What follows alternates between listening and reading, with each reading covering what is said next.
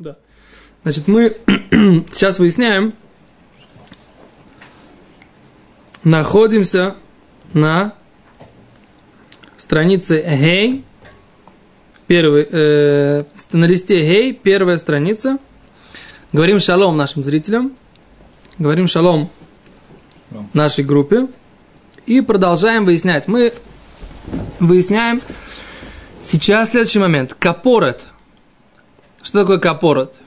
Это крышка вот эта вот, которая э, прикрывает Арон Кодеш, ковчег, в котором лежали э, скрижаль завета и Сефер Тура. Вот эта крышка, какой она была высоты? Мы сказали, что сам Арон Кодеш был высотой э, Амава Хетси, написано, да? девять тефах, да? То есть Ама Вахетси – это одна ама с половиной.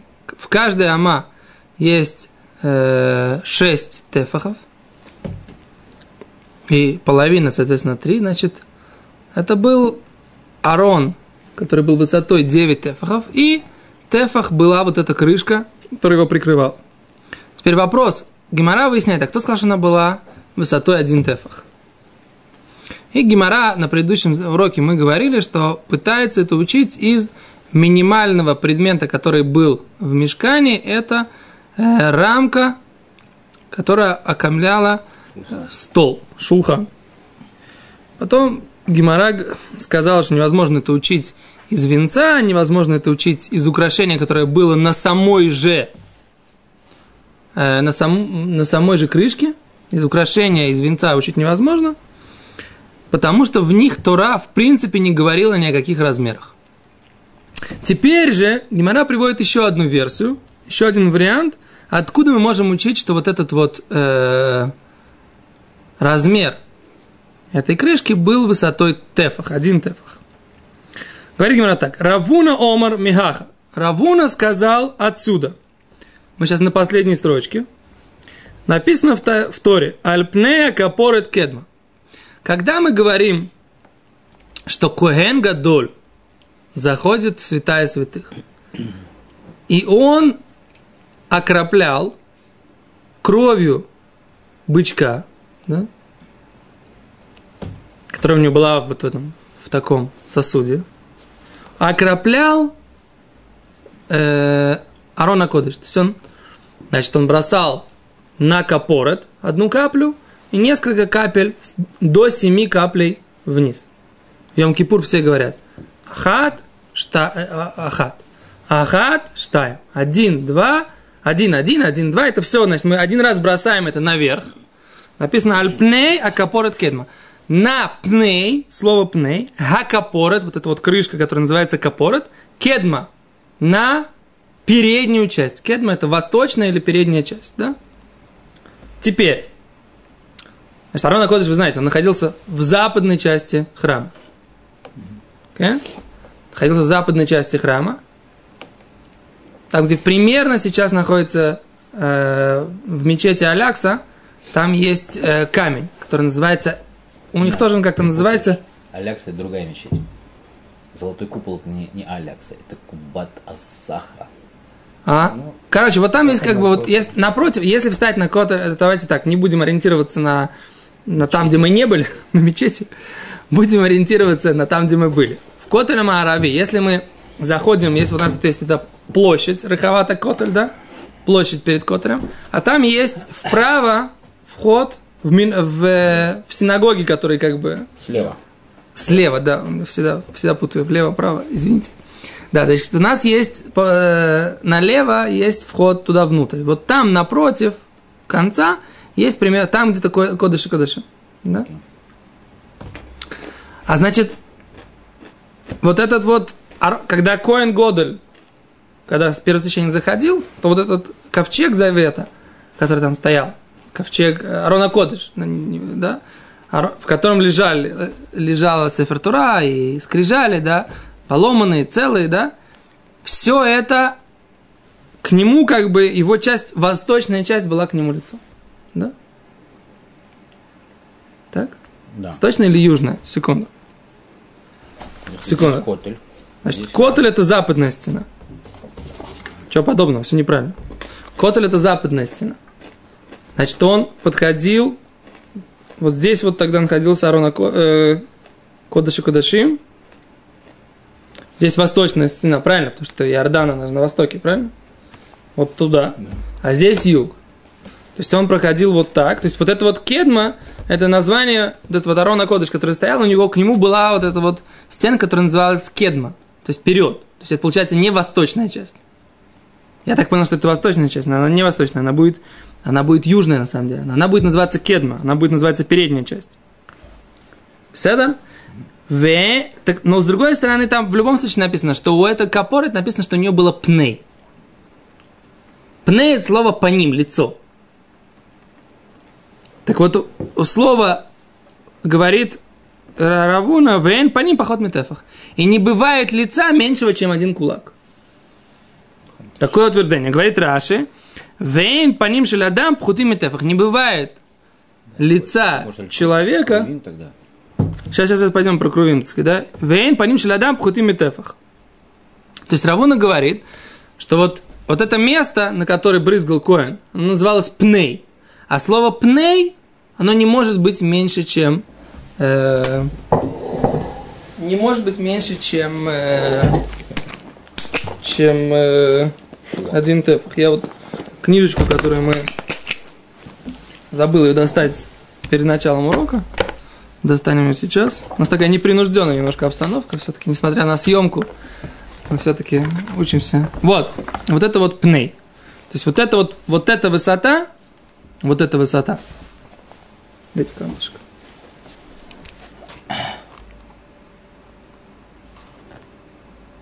Вот эта высота. Вот это вот измерение. Мы должны его выяснить. Мы выясняем, что оно тефах. Мы говорим, почему? Потому что вот это место называется... Поднять чуть-чуть, да? Вот это место называется пней. И вот эту высоту мы ее сейчас выясняем. Равуна говорит, что это не бывает меньше, чем тефах. Да? Говорит Гимара, вейма кяфей дебар юхни. А может быть, она на самом деле будет как лицо птицы, говорит Раши, которая называется бар юхни. А бар юхни это такая гигантская птица, которая... Карандашком, пожалуйста, да. Которая э, однажды снесла яйцо и там э, потопила шестьдесят городов, сломала шестьдесят кедров. То есть какая-то огромная гигантская птица. Может быть, лицо должно быть как лицо у этой птицы. Говорит Гемара, тафаста меруба ло тафаста. Тафаста муат тафаста. Если ты схватишь по максимуму, у тебя нет доказательств. Поэтому нужно брать по минимуму, как мы говорили на прошлом уроке. То есть, если у тебя есть возможность сравнить с одним названием пней, лицо, и с другим названием пней, с каким нужно сравнивать? С минимумом. Потому что у тебя нет доказательств сравнивать с максимумом. И то, другое называется пней. Но ты говоришь, как минимум это вот так. Как, ма- как минимум. Теперь, как максимум, без доказательств не могу ничего сказать. Поэтому это называется тафаста меруба ло тафаста. Не можешь ты схватить много, пока у тебя нет доказательств. Но минимум ты можешь знать. Да? Говорит Гемара, ну тогда давай так. Время капает до ципорта. Может быть, тогда это будет как лицо ципорта. Маленькой птички. Колибри такая, да? Может быть, тогда с ней нужно сравнивать. Еще меньше. Дезут ртува. Что она еще меньше, говорит Гемора. Омар Аваха бар Яков. Скара, Ваха, Барьяков не так. Нужно учить по-другому. То есть, как бы, нужно добавить дополнительный момент, дополнительную информацию, так, как учил Равуна. Равуна пней-пней гомар. Равуна учил Гзейра Шава. Что такое Гзейра Шава? Гзейра Шава, это называется одинаковый покрой. Что имеется в виду? Если Тора использует одинаковые слова, обсуждая даже разные темы, это говорит об общности законов и о возможности учить одно из другое. Это называется гзейра шава. Это один из способов толкования Торы. Да? Одинаковый покрой. Дословный перевод. Теперь, есть особый... Э, Гемара говорит, что эти, два эти слова должны быть предназначены для толкования, они должны не иметь э, смыслового значения в том отрывке, в котором они находятся, для того, чтобы их можно было И есть такое условие, что это нужно получить именно от Рава. То есть нельзя придумать, раз здесь написано такое слово, другое слово, давай. Нет. Есть обычно все гзерот, гзерот чего-то, они все обычно бемасорет.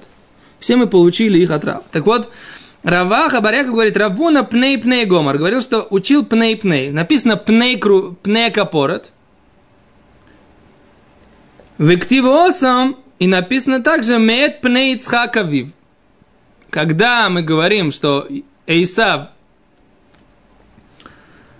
э, должен был зайти, а Яков покинул лицо отца своего Ицхака, то там написано слово «пней». И там, и там «пней», значит, мы видим, что «пней» – это всегда лицо человека, то есть сравнивается лицо человека, потому что говорится «пней Ицхака Авив». Говорит Гемара, ну тогда в Нилев и по ним Шельмало, тогда можно учить из лица, как будто бы лица Шельмала, Всевышнего. Ну, понятно, что не Всевышнего, имеется в виду какого-то там дектив, как написано, «Кирот пней луким и терцейни». Когда э, Яков опять же встречается с Исавом, что Яков говорит? Что возьми у меня мое приношение тебе э, и поскольку я видел ли, лицо твое, как лицо Элуким, что такое имеется в виду Элуким, сейчас объясним, в терцении, и ты захочешь меня, ты удовлетворишься мной. Что имеется в виду? А там так Раша объясняет. У них такой был диалог между Исавом и Яковом. Яков преподносит ему приношение и говорит, прими его. А Исав говорит, не надо мне. Что говорит ему э, Яков? Я, объясняет Ра, Ра, Раши, вчера боролся с твоим ангелом. Это называется пней луким. Я видел пней луким, лицо Бога, не имеется в виду, как будто бы он видел Всевышнего, а имеется в виду, что он видел ангела и Исава, с которым он боролся. И что Яков ему объясняет? Что так как я его победил, то ты возьми то, что я тебе даю, как бы, да, то, что я тебе отдаю, а все остальное, так сказать, испугайся меня, поскольку я, так сказать, его, с ним общался, я и остался жив, да, и все, на этом мы с тобой общение закончим. Так Раша объясняет. Но к нашей теме там тоже написано «пней луким», имеется в виду лицо, ну, дословно, Бога, но на самом деле имеется в виду лицо ангела. А с Гемара на это опять отвечает «тафастами, рубало тафаста», ты не можешь сказать, опять же, максимальное вот это вот что-то больше, что-то больше взять. Схватить ты не можешь, нет доказательства. Говорит Гемара, винилев микрув, давай учить из крува. Кто такие крув? А крув, мы сказали, что крув это вот эти вот статуэтки, которые стояли на вот этой крышке. Мы сейчас про них будем много говорить, да? Поэтому нужно посмотреть. Интересная вещь, я как бы хотел это упомянуть.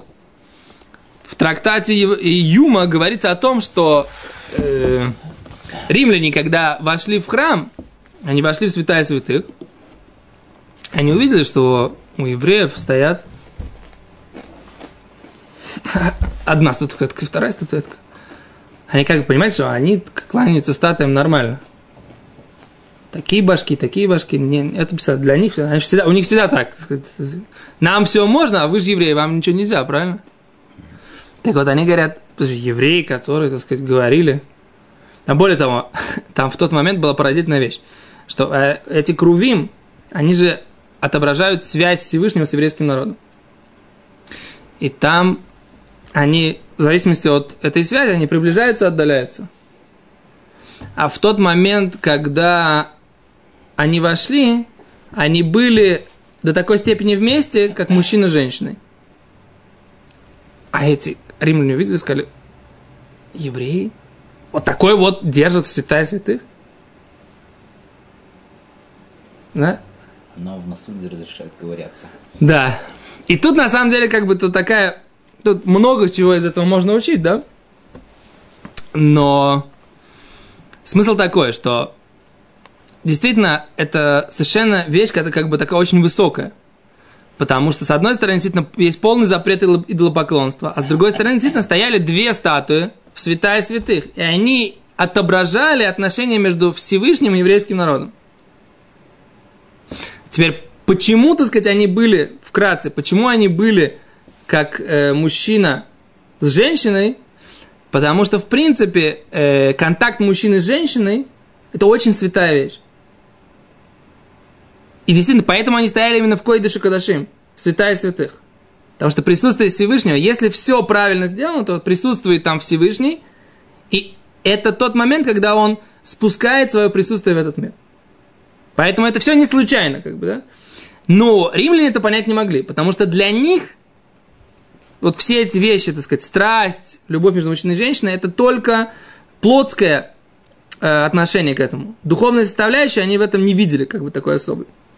А в еврействе у этого физического явления есть очень глубокая духовная составляющая. Сначала происходит объединение на уровне душа, и потом есть, происходит объединение, соединение на уровне тела.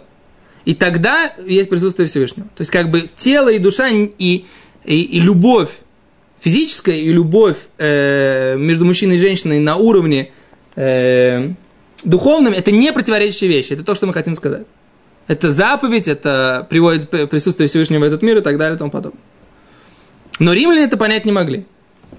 А кто сделал первый крувим, это сделал Бецалель. Так Рамбан объясняет, что почему это сделал Бецалель. Бецалель был внуком Хура. Хур воевал против тех, кто сделали золотого тельца. Его убили первым, когда он, э, когда сделали золотого тельца. Он был первой жертвой. То есть это был человек, который... который, в принципе, в своих генах нес невозможность принятия идолопоклонства вообще. Поэтому, по, поэтому только Бецалель сам, собственноручно, мог сделать крувим. А в первом, втором храме были дни? Нет, потом, нет, потом были другие. Это, это, это, римляне, это как раз уже вторые крувим. Да, да. Но имеется в виду, что, так сказать, вот как бы то изначально, в принципе, явление это в мир внести, построить статую, которая не будет идолом, идолом, хотя будет выражать что-то очень высокое, это мог сделать только человек с абсолютно чистой, как Бецалель. Это мы так вкратце для того, чтобы, так сказать, немножко это было как бы понятно, о чем здесь, собственно говоря, идет речь. Хотя, по сути, к теме это нет, не, не так относится. Просто это как бы для общего развития, для образования. То у нас осталось не очень много времени, но мы должны сейчас продвинуться. Да. Говорит Гемара. Э, Венилев микрув.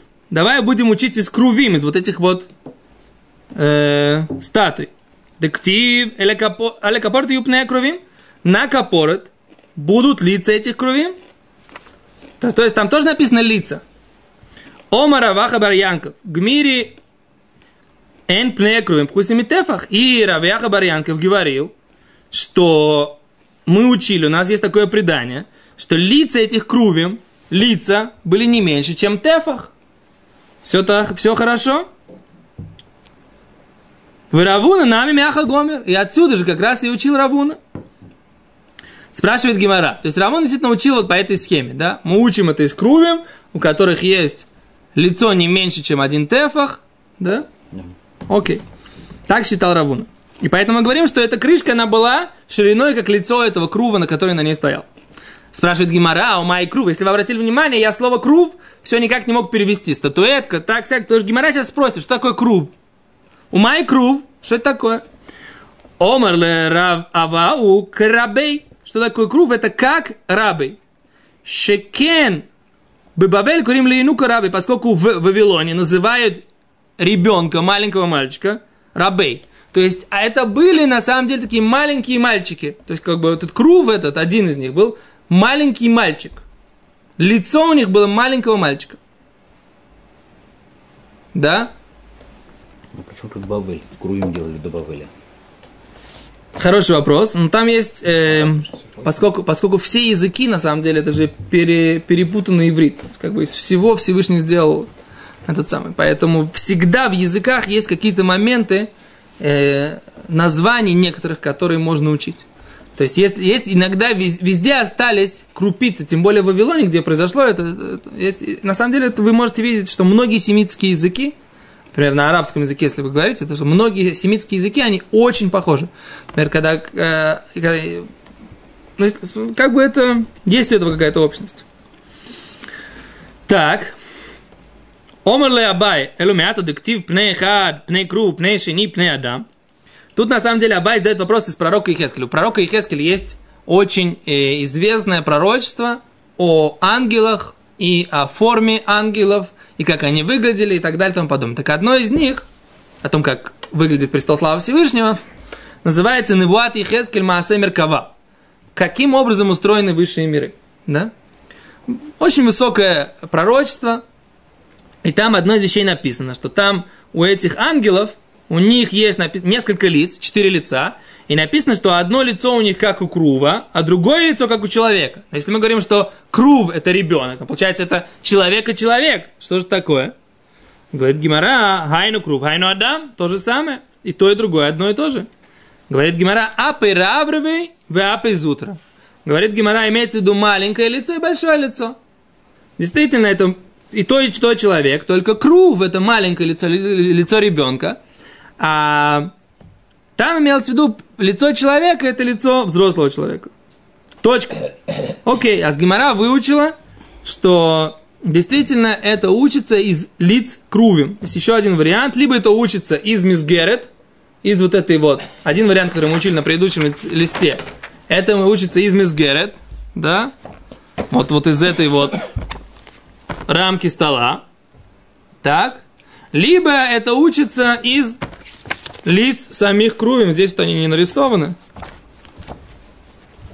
Здесь они не нарисованы. Мне кажется, они специально не нарисовали, чтобы не входить в тему, как они бедюк выглядят. Окей, да. Теперь Гемара задает другой вопрос. А, и второй вариант, мы говорим, что первый вариант это из вот этой вот рамки, второй вариант это вот лица вот этих крувим. Это высота вот этой крышки на э, Арон Кодеш.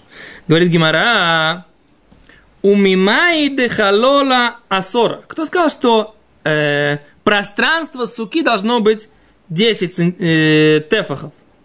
Мибар мисхаха, кроме ее схаха. Кто скажет, что должно быть пространство свободное? Мы же учили, что меньше десяти, если лист, листья спускаются внутри десяти, не кошер. Кто сказал? Эйма баадей схоха, может вместе с, со схахом должно быть. Говорит Гемара, эло, а только как учили мибейт оламим гамар. Мы учили из храма вечного. Что имеется в виду храма вечного? Тот, который построил царь, царь Шломо. Царь Шломо построил храм, и там что написано? Гамар дектив ваабайт ашер бана мелех Шломо лашем шишим ама урко. Дом, который построил царь Соломон, он был триста шестьдесят ама орко длиной, весрим рохбо и двадцать шириной, вешлюшим ама комато, и он был тридцать ама высотой. Вектив, и написано, кумат акрув айхад эсерба ама. И там написано, что высота одного крува была эсербама десять амот, то есть треть. Вехен крува шини, и также второй был десять амот, то есть оба крува были высотой десять амот, постоянно в храме, когда они стояли. То есть мы видим, что они занимали треть высоты храма, занимали крувим. Говорит Гемара, мама цину бабайт оламим, крувим бешлиш абайт айом дим. Что мы находим? Что в доме, который построил царь Соломон на века, крувим стояли на треть высоты дома. Тогда говорит Гемара, мешканами крувим бешлиш абайт айом дим. Крувим тоже стояли на высоте треть от дома. Говорит Гемара, мешкан камхаве. А мешкан сколько был высотой? Девять. Эсарамот, говорит Гемара. Мишкан, скиния завета была высотой не, не Арон, не там, где лежали скрижали, не, не вот этот шкафчик маленький, а там, где сам, сама скиния завета. Какой высоты была? Эсарама, десять метров. Как написано, эсарамот, орахакереш, поскольку написано, что все столбы, вот эти столбы, вот эти столбы, Мишкана, они были эсарама, высотой. Так, значит, соответственно, вот это вот строение, мешкан, был высотой эсарамот. Арбари, вы успели? Да.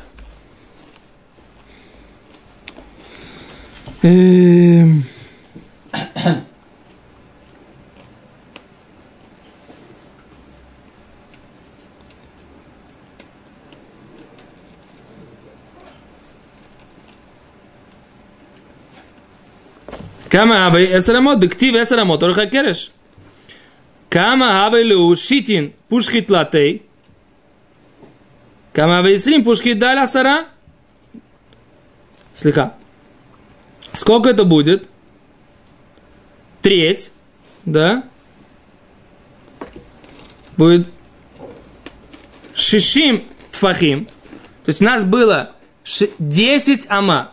Каждый тефах, каждая ама было шесть тфахим. тфахим. Значит, сколько была тфахим высота шестьдесят. Мишкана, скини? шестьдесят. Пушхит ласа. Давай возьмем от этого одну треть. Значит, на какой высоте заканчивались крувим? На одной трети. Значит, на высоте эсрим. двадцать. Все со мной? Угу. Зрители тоже со мной? Очень хорошо. Даля сара, убери десять высоту шкафчика, на котором они стояли. Да? Они стояли на Ароне. Вот. Они стояли на Ароне. Вот. Вот. Значит, он был десять тефахов. Они, значит, были вместе, доходили до двадцати. Значит, они были на какой высоте сами? Тоже десять. Тоже десять. Все просто. Математика элементарная, да? А значит, что мы говорим? А про них что написано? Вехаю крувим порсей кнафаим лимала. Что вот эти вот крувим, они были расправляли крылья наверху. Сойхехим беканфейхем. Они делали, написано, схах своими крыльями. То есть вот это состояние называется схах. То есть, говорит Гемара, выше десяти, это называется сука. Да? Называется ли сахех? Говорит Гемара, откуда ты знаешь, что их крылья были на высоте десять ровно? Может, они были чуть пониже? Логично, так сказать, крылья, они же из рук растут. Может, они были чуть пониже? Говорит Гемара, лимала, наверху написано. Говорит Гемара, ну может тогда они вот так вообще стояли. И тогда вот так они нависали, может тогда еще выше было. Гемара говорит, не, не написано ли мало, ли мало, высоко, высоко. Окей, говорит Гемара, анихали Раби Мейер дамар коля амото юбинониот. Это логично, по мнению Раби Мейера. Вы со мной? Нашли, где я читаю? По мнению Раби Мейера, который говорит, что все амот были шесть фахим. Все амот были шесть тфахим. А Раби Юда считает не так. Раби Юда говорит, что были разные измерения. Способы измерения при строительстве зданий было в одном ама шесть тфахим. шесть в, одном, в одной руке как бы. Ама, что такое ама? Это вот локоть. Да, в одном локте было шесть кулаков. Да?